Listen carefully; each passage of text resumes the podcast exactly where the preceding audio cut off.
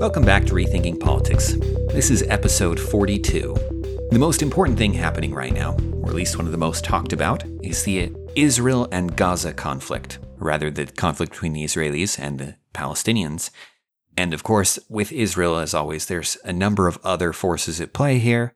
The history of Israel is complicated, and to get some context for these events is difficult. It's hard to know at what point you want to start the discussion. We could go back all the way to Abraham in the Bible and start there because in some sense that's the that is the root of the difference in opinion. But we're not going to go that far today. But needless to say, the conflict has been going on for about a week now. It'll be a little bit longer by the time you guys hear it. Or thousands of years. it started with some some conflict in uh, Jerusalem with some Palestinians who were who were getting kicked out of their homes by Israel because of a law that had been put in place in the 70s that had to do with who owned the homes originally and and who it actually belonged to and blah blah blah. Like Dan said, it's very complicated and messy, but the the legalese aside, there there was an instigation, there was something that that made people upset and Hamas, who is uh, currently the, the government of Gaza and has been since 2006, started launching rockets into Israel. And Israel, of course, retaliated with airstrikes and a number of things. And so, of course, Hamas retaliated against those airstrikes by launching more rockets into Israel and, and back and forth and back and forth to the point that now we've got over 2,000 rockets have been launched into Israel by Hamas You've got many, many airstrikes by Israel that have killed or injured hundreds, if not thousands, of Palestinians in Gaza, including many, many civilians, and just a big, bloody mess, which is which is what's happening right now. Right, that may have only escalated by the time you hear this. Yeah, if if anything, it appears to be escalating, not de-escalating. There doesn't appear to be any slowing down in in regards to this conflict. I mean, it's interesting because this is not the first time this has happened. The last time it happened in 2014 was very similar. You know, there was there was a lot of rockets fired, there was fighting. Eventually, it stopped, but it was never resolved. It was an open-ended ceasefire, you know. And it's very likely that that's how it will end today. And so, but what's interesting about that, Dan, is the fact that really this conflict has never stopped since Hamas came into power in 2006, and even earlier, ever since Gaza was created, ever since Gaza was formed as an independent Palestinian nation, Israel and Gaza have been butting heads. But especially since 2006, there's basically been outright war just around the corner on a daily basis.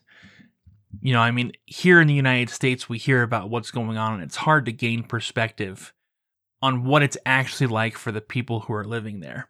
Israel, of course, is in a unique situation because they are surrounded by nations who are unfriendly to Israel. I mean, Gaza has launched 2,000 rockets into Israel in the past week, but Gaza launches rockets into Israel every year.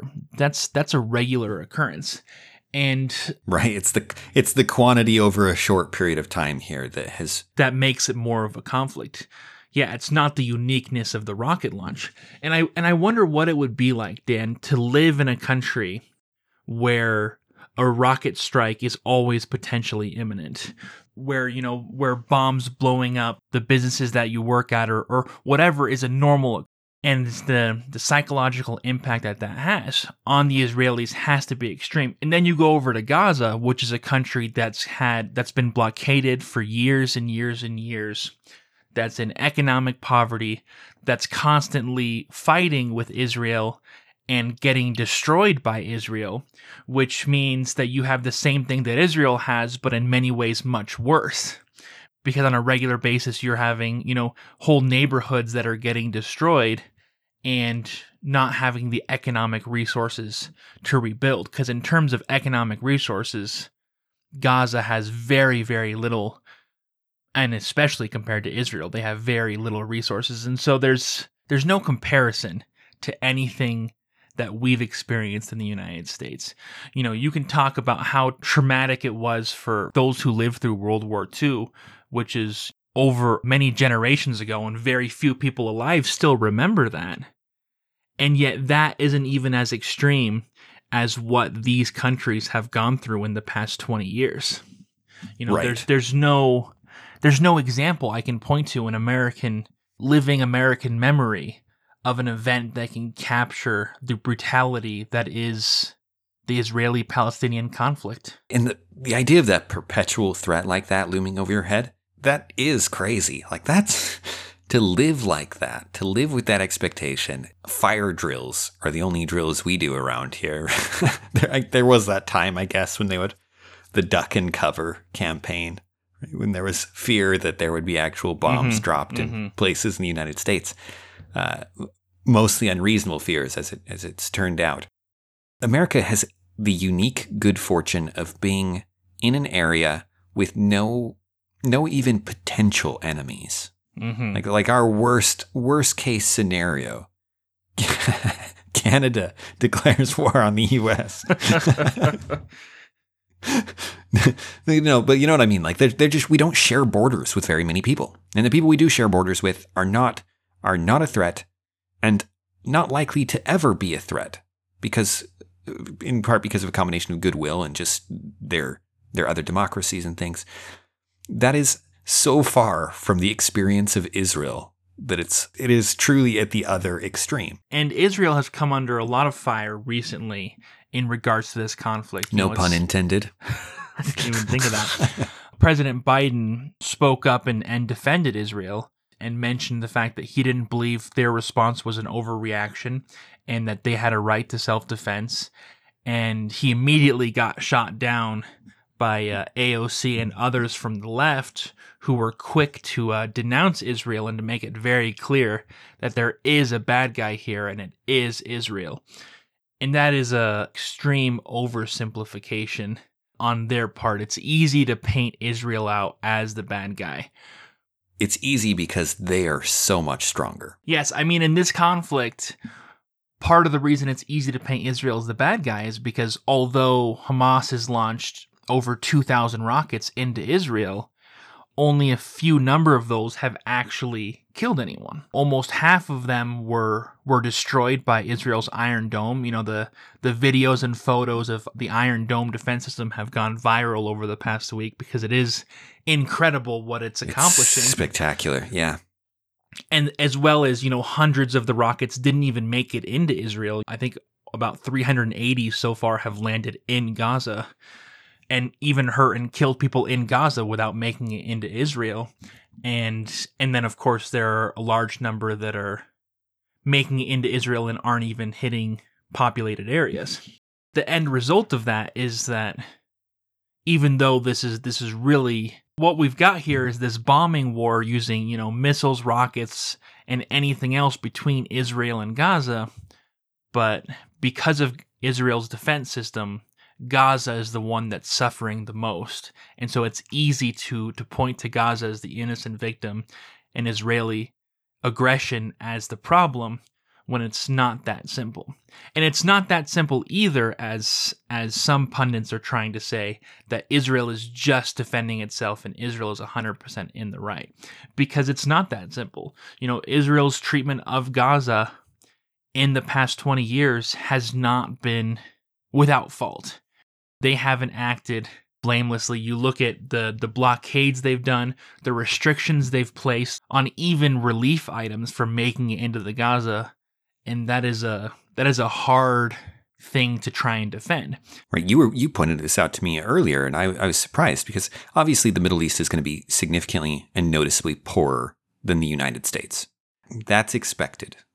Almost no other nation has such wealth so common. And it's a product of productivity. It's a product of our ability to trade. It's a product of the fact that we're not constantly, I was going to say constantly at war with our neighbors.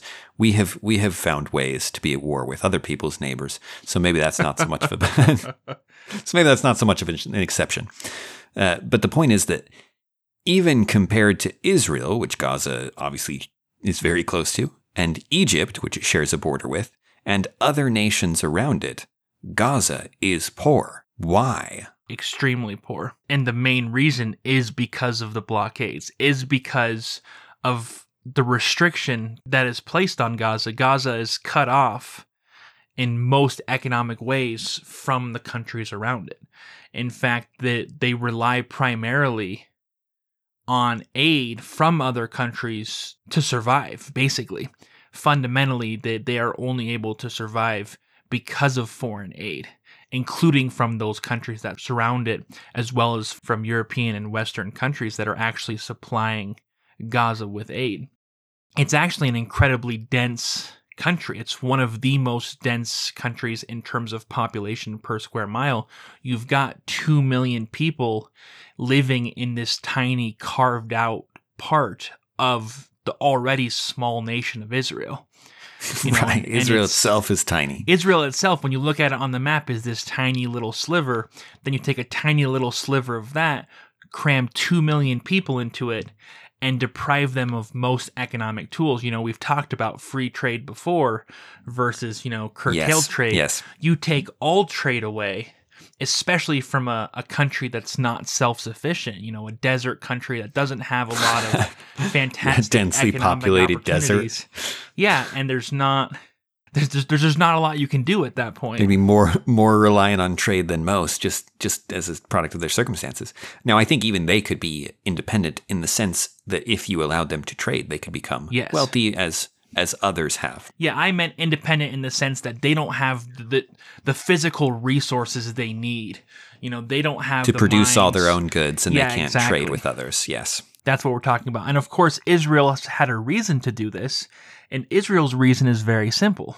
In the 1940s, Germany and the Nazis exterminated over 6 million Jews. The rest of those Jews were refugees throughout Europe that had no homeland and nowhere to go and they were basically in many cases forced to to leave to go somewhere. They had very few options. And it was decided they could have Israel. And this was not really their decision. It was you know you had Britain first and then the UN who said hey here's where you can go. This is where you can live because we really don't want to deal with it. You know we've talked about it before but during during this time during the rise of the Nazis almost all countries closed their borders to Jewish refugees, including the United States. Completely closed their borders or slowed it down to a trickle so that so that people could leave. The Nazis, and this is just fact. This is just known, documented fact. And they were eventually forced to go to Israel. And when they went to Israel, they did not have their own country. It was controlled by Britain. Britain hated controlling Israel because it just i mean the middle east is a mess and it was a mess then. If you know anything about the middle east you don't even need an explanation for this for why they would hate it. So they gave israel their own nation and from day one they said israel you're going to defend yourself. You're going to be your own nation on this day. Before this day you are not allowed to purchase heavy weapons. You are not allowed to have an army. You're not allowed to do anything. And then day one israel gets invaded and they have to defend their nation not necessarily from extinction, but from destruction. You know, the, the, the Palestinians said, This is our land. The these Jews should not be here. We want this land back, and so they fought for it. And the Israels had to survive just for their very nationhood. And you can argue back and forth about whether or not they should be there in the first place, but you really can't blame them for that that's not their problem. You know, they were just fine living in Germany and Poland and half a dozen other European countries. So this is this is the world they've lived in for the past 80 years is one of daily survival. Go pull up Wikipedia on the state of Israel and just look at the 20th and 21st century and look at the number of wars they've had to fight just to survive. Look at the number of times they've been invaded since coming into existence. I mean that's their whole world is is conflict, is is survival. That mentality is something so far away from what we have that it's hard to even get into that into that frame of mind. You know what I mean? Right. One of the strange things about the United States is that we have developed a significant part, or at least a, a portion of the culture has developed very much in a martial manner. We have a, a, a pro military culture in a way that is is frankly quite surprising. And when you look at like the founding of the United States and you look at how the founders viewed standing armies and you look at how the need for self-defense initially we had the Revolutionary War, we have the War of 1812, we have a few things. And the Civil War comes later, that's not self-defense, that's another issue. But beyond that, we've had very few reasons, very few occasions where we were forced into war Mm-hmm. where we we had to actually defend ourselves. And so if you want to explain why the US government has come to be the most powerful military in the world and is dominant around the world and is constantly at war, you need an explanation, right? That's weird. That's Mhm. not that's that is not what circumstances would suggest that we are pushed to. That's a product of prosperity. That's a product of corruption. That's a product of ambition. That's a product of a variety of other things that lead us to the position we're in where we can and do do that. If you say Israel has a military culture and they're going to engage in some of the same dark things that America does in their foreign policy, you don't actually need an explanation if you know anything about their history. You look at it and you go, yeah, that makes sense. That makes sense. Are they probably abusing some of that their military prowess and power? Yes. But why do they have that power? They have to. They could either die quietly. They could either be forced out and, and have to flee to some other place and lose a lot of people along the way, or they could become a force to be reckoned with. And when you do have that power, there is going to be some abuse. No doubt. There's that's always the case. But it makes sense in Israel's position in a way that it just doesn't in some of the in countries like the United States. preface this because I want to make it clear where we're at because you know you have a lot of people who are condemning Israel right now because all they see is is strong Israel today. You know what I mean? They see strong Israel and they see weak Gaza and they say this is this is the problem is that disparity. You know, I mean, believe it or not, disparity Yes. is always the problem. Yes. yes, and Israel is clearly imposing by their might things on Gaza for their benefit, not for the benefit of the, the people in Gaza, but for the benefit of Israel that cause people in Gaza to suffer. This blockade is causing real harm. Yeah, and Israel's very upfront with that. They don't say, "Hey, we're benevolent here trying to help out Gaza." They they say, "No. You cannot bring gasoline into Gaza. You cannot bring in metal into Gaza because we're afraid they're going to use that metal to build weapons. They're going to use that gasoline to fuel vehicles to drive into Israel and attack us. You know what I mean? Like there's no ambiguity about what that blockade is for. It's for the protection of Israel. When they're Yes. launching those those strikes against Hamas in Gaza, they are not trying to scare Gaza with their strikes. All of their strikes are at military targets, or they're supposed to be. You know, they're intend, intending to target military targets. In any in any war, in any military launch, there's always going to be civilian casualties, Right. which I think is absolutely horrible. But but my point is is that they're not just terrorizing Gaza; they're trying to destroy those military groups, those military organizations, those military weapons, the physical objects, the physical material that are being used to attack Israel. This is not some political question for Israel. This is not some talk of being the world's policeman. It's simply a matter of self protection and self preservation. There's no ambiguity at all for them. Right. Which, when you think about this, at least from the perspective of Israel, this situation is really simple. It's really simple. This is next generation people, right? These people really, truly did have no say in the fact that they live in Israel. Mm-hmm. They had no say in it. This is where they were born. This is what they've experienced over the course of their life. And this is what they must do to continue to survive. When someone tries to kill people in Israel, they have to stop them. They have to do something about it. They have to try and prevent them. They have to, if they can, as you said, destroy the equipment and things. And now you can do that in a more or less ruthless manner without attempting more or less to mitigate civilian casualties. Israel, I think, on that note, does what it can, and it does quite a bit. They do things like drop knock bombs on buildings, which cause the building to shake to warn people to leave. Now, if you really want to kill, if there's, if there's somebody in there who is doing something to you and you want to kill that person, you have just decided that it's not worth killing the civilians there too. Mm-hmm. That's a call that in many cases the United States does not make. I was about to say, I mean, the United States in recent years on a regular basis has bombed suspected terrorist locations and in doing so has killed civilians in the process. That's a relatively normal occurrence. I mean, Yes, not yes. normal, but when it, you know, it does happen. Yeah, absolutely. And obviously there are there are dictators and things who who wouldn't even wonder about that, right? who are not even not even concerned with the, this question at all. I point that on, out only because it's worth noting that they could be far more ruthless in how they how they go about this, and it would work better in terms mm-hmm. of killing the people that they're going after. Now, in the long run, it might work more poorly for achieving some kind of peace. I think collateral damage does a massive amount of creates a massive amount of problems in the future Mm-hmm. that lead to more and more conflict.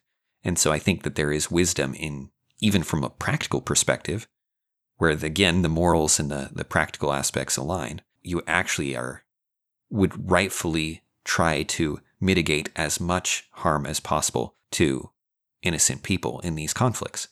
But as Brad was saying, that's, there is a limit to what you can do, and human error will happen. There will be bombs dropped on places accidentally. There will be times where the no knock bomb, or where the, where the no knock, I'm mixing this up with no knock raids. the only time we ever talk about knocking in this podcast is to mention no knock raids. There's that's what we should call normal bombs from here on They're out. no knock bombs. They're no knock bombs. All this is to say that Israel can't simply do nothing either, right? They can't you can't let someone launch rockets at you, which do kill people, and be like, meh, wasn't that many people. Yeah, I mean, in terms of options, you know, if you're Israel, what are your options? You can you can ignore it. You can ignore the the rocket launches. You know, we're talking you know thousands of rockets in the past week. You know, even the first few volleys were in the hundred. You've got a country that's actively attacking your people, and to sit by and do nothing, how is that a just thing for a government to do? To to let its people be killed within their own borders, knowing who's doing it and not do anything about it. But then they say, okay, well, let's do it, but do it more humanely. Well, what does that look like? Well, if if bombing is a problem, then one solution is Israel invades Gaza and occupies it again. You know, they say Yes. we've got Hamas. Hamas is not Hamas is the government of Gaza, but they are not an open government. They're like they're not like, hey, our headquarters are here.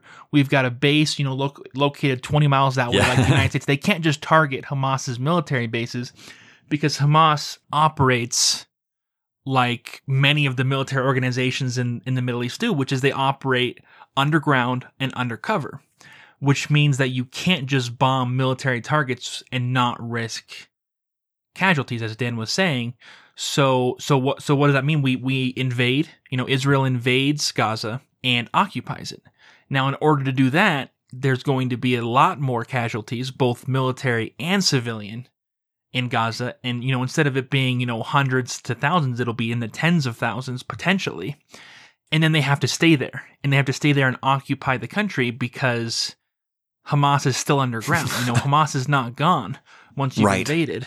Right, and does their foreign and what does their foreign occupation convince the people of? Well, makes Israel look more and more like tyrants. Makes Israel look worse. probably Yeah, increases exactly. the resistance. Right, it may it may escalate things and create more people who are going to try and harm them. There's no pretty solution there's to no this. there's no pretty solution. You know, you look at you look at the United States. What has the United States done in the past? World War One, the Lusitania is sunk in what was it, 19, 1917? But in World War One, you know, the Lusitania is sunk. We declare war and we send thousands upon thousands of troops to, to kill and die because one ship was sunk. World War II, Pearl Harbor is attacked and people lose their lives, but the mainland of the United States was never even attacked. We launched a full scale invasion that ended with us dropping two nuclear bombs on innocent civilians. Those were not military targets, those were innocent civilians. But we justified it in defense of America. And that's something Right. most people will will agree with. Most people don't say America should not have done anything in World War II, or they should have negotiated with Japan after Japan attacked Pearl Harbor. And obviously, these are larger instances, but not in terms of scale, not in terms of what's happened to Israel. that in many ways, Gaza attacking Israel is not that different from Japan bombing Pearl Harbor. But the point is, is that every time the United States has been threatened even a little bit, everyone has agreed that the United States was right to defend itself. But when Israel does it, it, it becomes a little a little more blurry, and that's because we're not thinking about it in terms of what they're going through. Now, that being said, it doesn't mean that we believe that what Israel is doing is right. Just like I'm not saying that the United States dropping two atomic bombs on Japan was right. I don't think that was right. I, I think, think that so was either. an unethical and unnecessary thing to do. We were also firebombing them and killing. Yes, and Killing yeah, many that and way. firebombing was designed to kill civilians and may have ended up killing. I, I believe it ended up killing much more more than- people than were killed by the two nuclear bombs. Much more civilian Japanese people. I bring this up to help illustrate the mindset that Israel is in and why they're doing what they're doing. Because I don't think the solution is to villainize Israel. I think the solution is to help Israel realize that there is that there's things they can do without losing without losing their sovereignty with without giving up their their right to defend themselves because because honestly when i look at the israel gaza crisis my concern is not that israel is attacking gaza. I understand why israel's attacking gaza and i really think that that logistically it's the only thing they can do is something like what they're doing. My concern with israel and gaza is what israel's done the last 20 years. Israel in many ways has created what's happening now because of the way that they've treated Gaza. And at some point, they have to make a change. And that change is going to be very difficult because of the threat that Gaza poses to Israel. But the problem is, is that it's one of those twisted circles, you know what I mean, where Gaza poses a threat. And so Israel clamps down on Gaza. And so because of that, Gaza lashes out at Israel. Rightly so, many people would argue. I don't I don't condone terrorism, but I do condone the frustration, the anger that, Right. that they're experiencing. I don't think blindly launching rockets is a solution, but things like protesting, unrest, I get that. I totally get that. Right, right, right. We haven't jumped into the mindset of the people in Gaza, but absolutely, are they are they justified in in wanting to be to have those trade things removed? Yes. Are they? Do they in wanting more independence? Yeah, wanting yes. to actually be be treated like even just some semblance of a nation, to have some human dignity, some freedom. I mean, it's it's a no brainer. I mean, really, it's so clear why Gaza's doing what they're doing. People Yes. label Hamas as a terrorist organization, and technically, I mean, yeah, it is terrorism. When you're launching rockets at civilians, that's terrorism, and that's obviously unethical. Obviously unethical. But the motivations behind it make perfect sense. Right. Uh, this is one of the things with related to terrorism. People look at it, especially Middle Easterners, eh, with their often religious mingling their religious beliefs with their with the way that they attack people like Israel, like the Israelis, and even uh, things like with 9/11. But here's here's one of the things to remember when you hear that: the average person just does not want to go die for some cause. They can believe they could believe the most radical things most people are not willing to die for them. Unless you have something visible and pressing, something that actually affects your life. When you look into the people who did 9 11, almost all of them have some personal experience and they have visible symbols of America doing bad things to their people. And without that, you don't get people willing to die for it very often. There are few there are few people who can become true religious zealots who can believe something abstract, have no evidence for it, and be willing to die for it, right? But those people are extremely rare. Hamas's recruiting, whatever whatever their I, I imagine their actual creeds and things are probably pretty terrible, probably pretty uh, pretty crazy in many ways. And I would probably disagree with all of them. But ultimately, their recruiting is not driven by those ideas. It's not driven by religious zealots, zealotry. It's driven by the fact that they can look at Israel, they can look at the prosperity of the people around them, they look at the ways in which their freedom is restricted, and they say, yeah, it makes sense. This, this stuff is bad. Therefore, maybe I can get on board with some of this other things, right? It's it's the practical, it's the way that it affects them on a day-to-day basis that drives people in most cases to extreme acts. And what Israel is doing is the same thing that United States has done in the Middle East for so long, which is committing those acts that live in people's memories, doing those things that are only going to encourage them to lash out at Israel. I mean, a specific example just right now, just from this from from this conflict, you had uh, protesters in the West Bank. You know, and the protest turned violent. I don't have a lot of details on it because this is kind of this is all happening right now, and there's a lot of uh, wartime coverage. But these protesters end up getting shot by Israeli soldiers. They tried to use tear gas, they tried to use rubber bullets, and they weren't effective.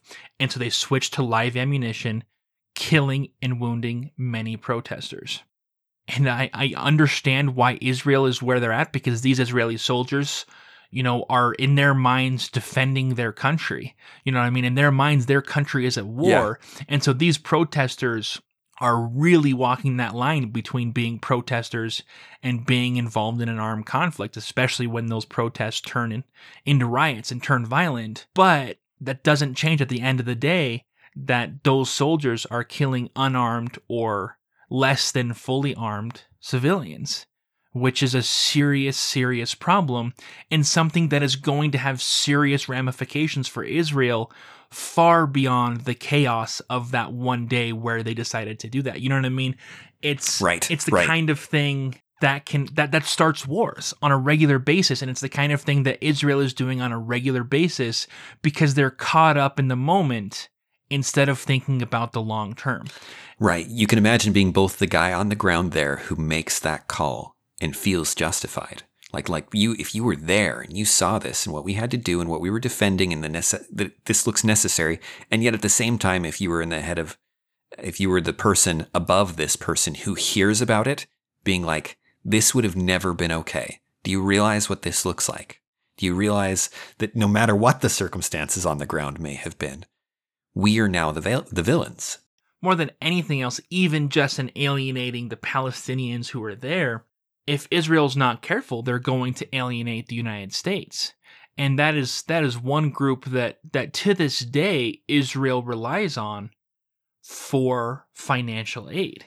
The United States has always supported Israel not just ideologically but financially, but militarily we have backed Israel and that has been part of why Israel has been able to survive, as part of why Israel has been able to build the military that they have today to get the superior training, the superior weapons, and those make a difference and have allowed Israel to reach the place where they can have a conflict with Gaza and only have a handful of casualties. Right. But every time they do something like shoot down a group of protesters anytime they do things like stop humanitarian aid from going to a place like Gaza that desperately needs it, all they do is turn worldwide opinion against them.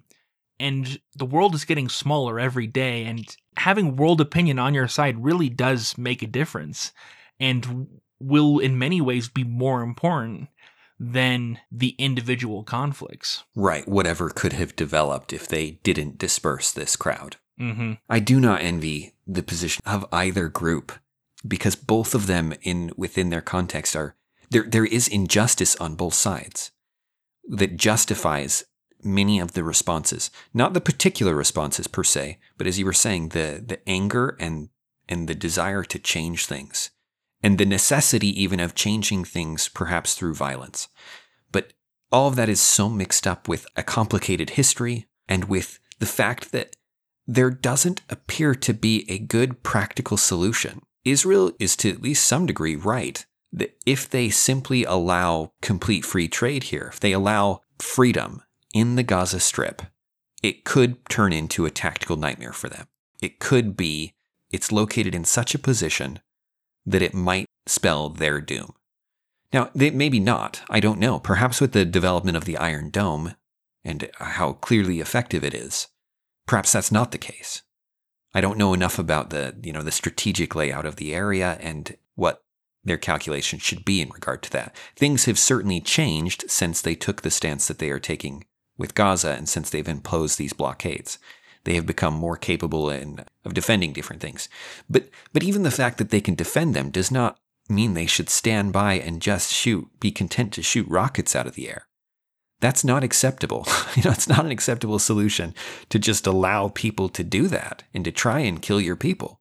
Ideally, what I would love to see is an independent Gaza that refuses to allow anybody doing that kind of thing, right? That would be the best of both worlds. A, a, mm-hmm. a Gaza that would, instead of cheering in some cases, obviously, this is going to vary from people. Some I've heard reports of people in Gaza who were upset at the people launching rockets, and reports from people on people in Gaza who were cheering on the launching rockets. Mm-hmm. But as long as they're going to allow rockets, they're also inviting the wrath of Israel. You don't want both of those things. you don't want either of those things. Uh, and at some point, they have to. It's possible that the people in Gaza could solve this by being so morally heroic that they can endure the oppression from Israel while also cleansing their own population and not retaliating. But that's, you don't count on that. what I would say, Dan, is that I think that the person who should take the first step, the person who should who should meet in the middle is Israel. Because Israel is the one with the opportunity to do so. Because Israel is right. the one with the iron dome. Israel can not lower their defenses, but can make an overture of peace because they have the military firepower to correct something that happens because of it. You know what I mean? Israel is the one who can say, hey, we're going to significantly ease the restrictions on trade with Gaza. We're going to back off as much as possible. We're even going to send in a lot of our own aid. We're going to be chipping in humanitarian aid of different kinds. We would love to trade with Gaza, and we're going to make this overture of peace because that's what Hamas says they want. They should make the overture and say, hey, these Palestinian families in Jerusalem, we're not going to kick them out. Instead, we're going to reach an agreement because we understand that Palestine has a vested interest in Jerusalem just like the Israelis do. And that's okay. And we're going to work with the Palestinians as much as possible to find some kind of an accord. And then, once they do that, they've gained in many ways the moral upper hand. Because then, if Gaza continues to bombard Israel with rockets, they can turn to the world and say, hey, we've gone above and beyond to try and reach out to Gaza. And clearly, clearly this is this is not Gaza this is a terrorist group within Gaza that Gaza cannot deal with itself and for all we know Gaza might even be okay with Israel coming in and, and wiping them out you know what I mean because at that point if they were working with them right yeah right. because you would have the the the public opinion even within Gaza could turn you know what I mean? Against, and they would need that, yeah. Against Hamas and towards Israel. But right now, like Dan was saying, a great number of people in Gaza consider Israel the ones to be the oppressors, not Hamas, because in many ways Israel is. And until right. they gain that moral that moral high ground, it's always going to be it's always going to be messy and it's just never going to be over. That's the biggest problem here for Israel. Because I know Israel would say, oh, well, we don't need world opinion. We stand alone. Because in so many cases they do. As in so many cases they do. And I, and I agree with that. But the fact is, is with Gaza, this has been going on for 20 years. Do you want to continue to live in a world where rockets are constantly raining down on Israel? I think if they could convince their people to take that heroic first step, we could really see something something change. But I think Israel is the one that has to take the first step. In terms of uh, things of how this could practically sense, develop, yeah. yes, I agree. I'm not saying they have the moral obligation to take the first step. I'm saying they're the only ones who ever could take the first step.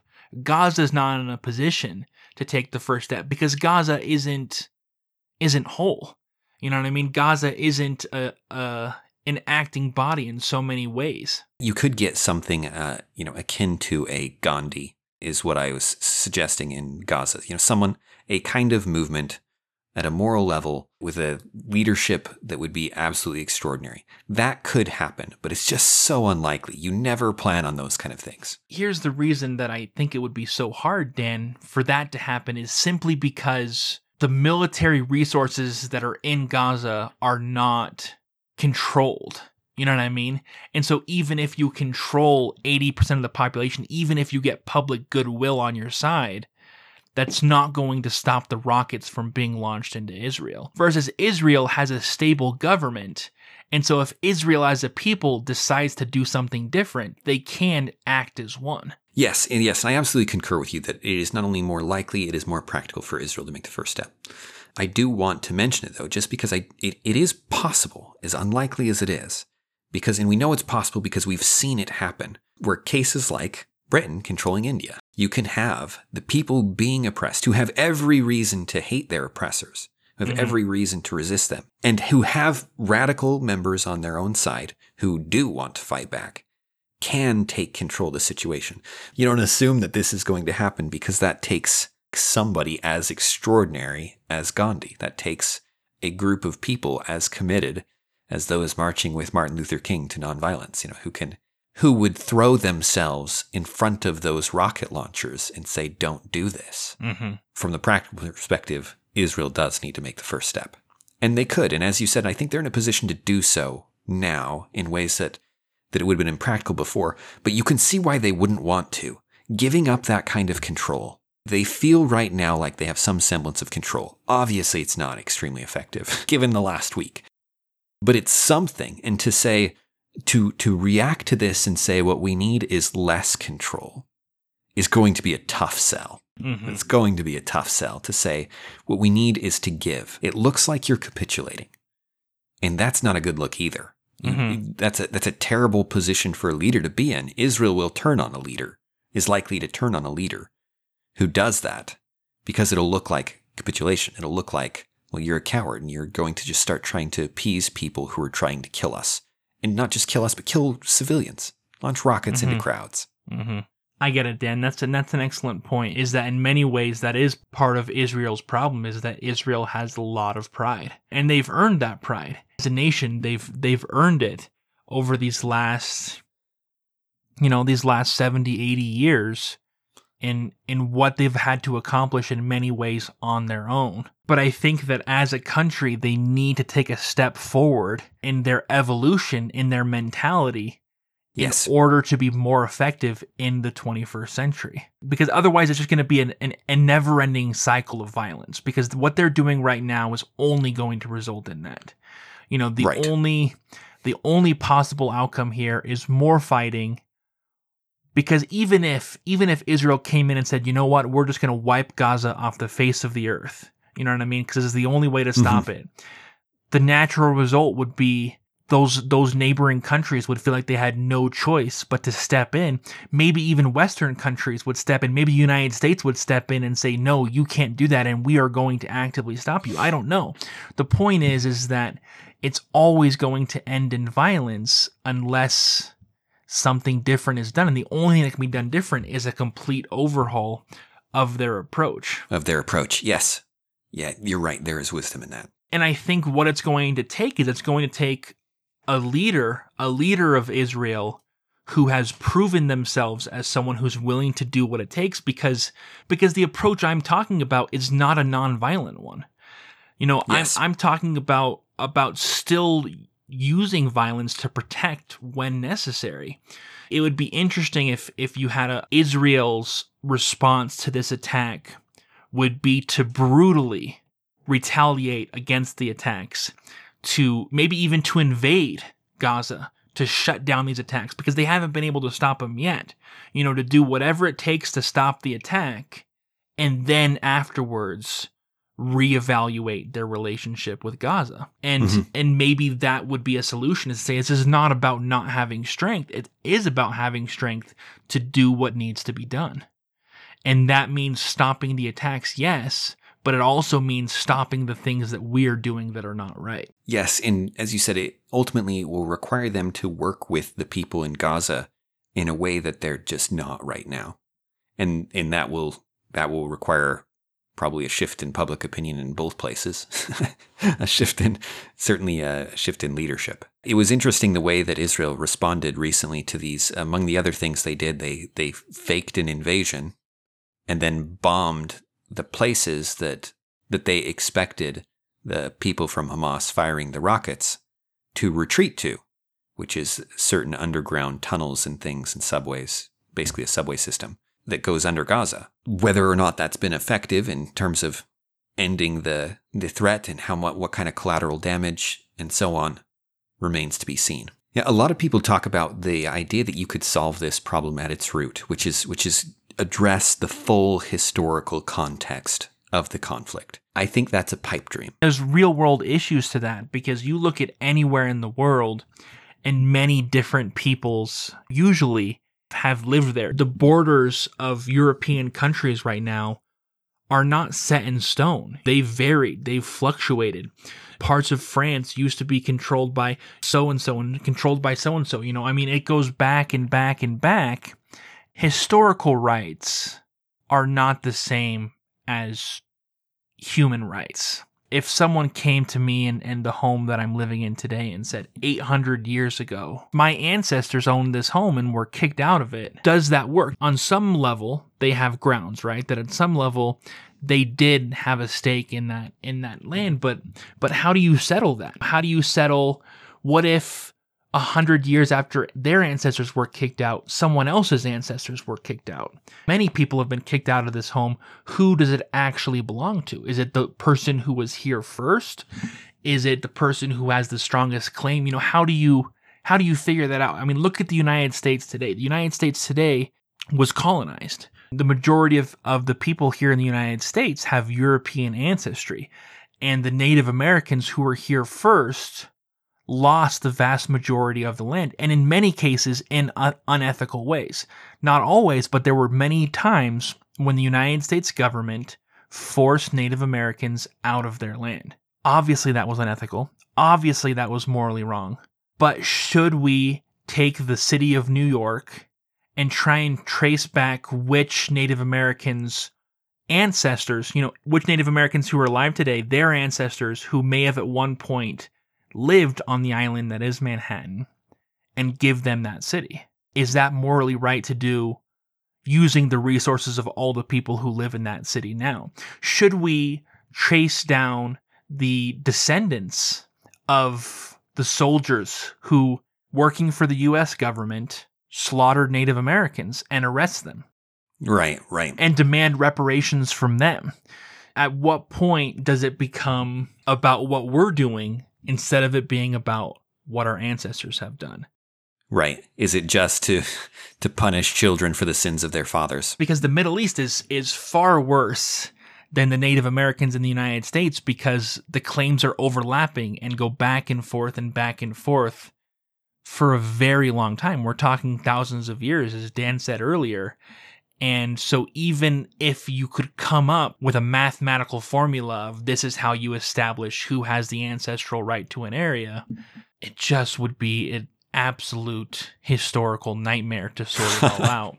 and an ethical nightmare because because that's what's happening right now. What's happening right now is Israel is saying, hey, these 12 Palestinian families or whatever in East Jerusalem, these homes actually belong to Israelis and you forced them out, or you didn't force them out, but your ancestors did. Mm-hmm. And so mm-hmm. we're going to need those back. They're doing the same thing to Palestinians that some say the Palestinians should do to the Israelis, you know? It's not one-sided here. It's it's a mess. It, it is difficult. I think I think it's a general rule after a couple of generations to try and resolve it as if you were dealing with the party that committed the crime and the party against whom the crime was committed is a mistake.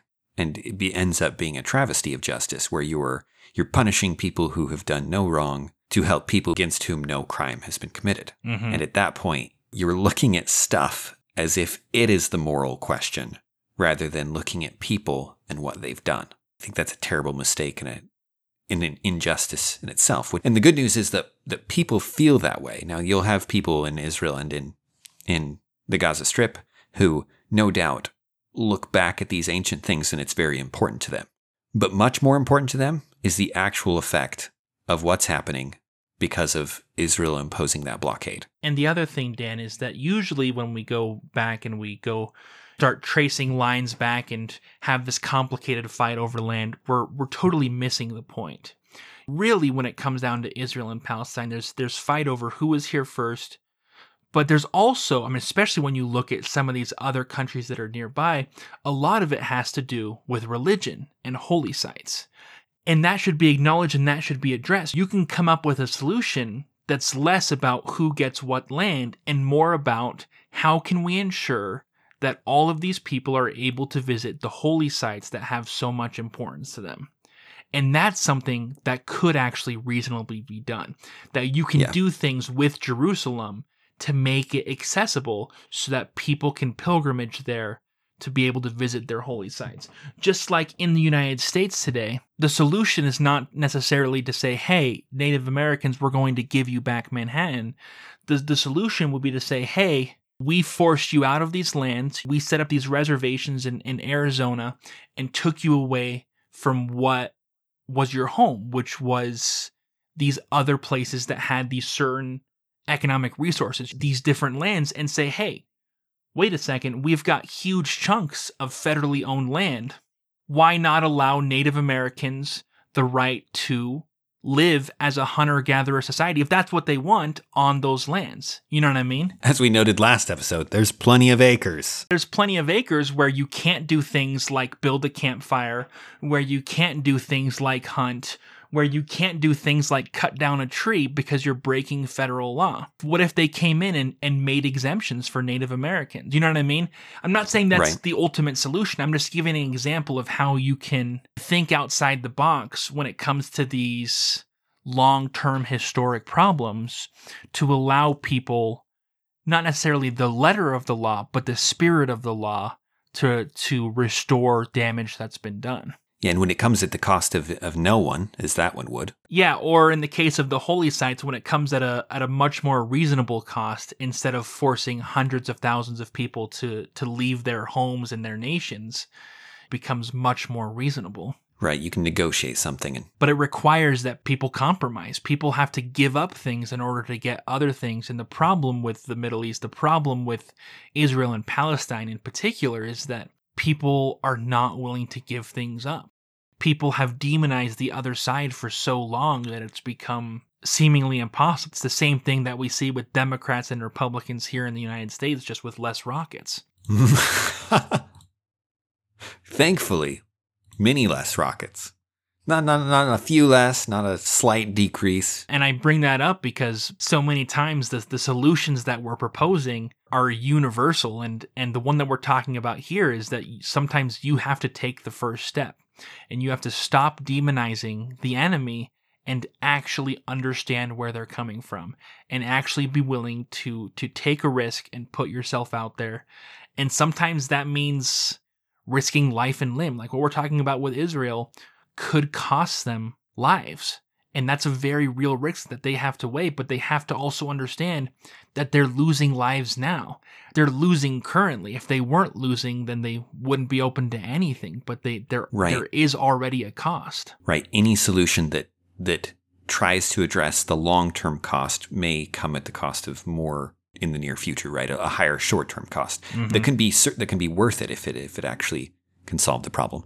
And with that, thank you for listening. This has been episode 42 of the Rethinking Politics podcast. You can visit our website at rethinkingpolitics.podbean.com. You can email us at rethinkingpoliticspodcast at gmail.com. You can like us on Facebook and on Twitter. You can find a link to support us on Patreon on our website. Thanks for listening.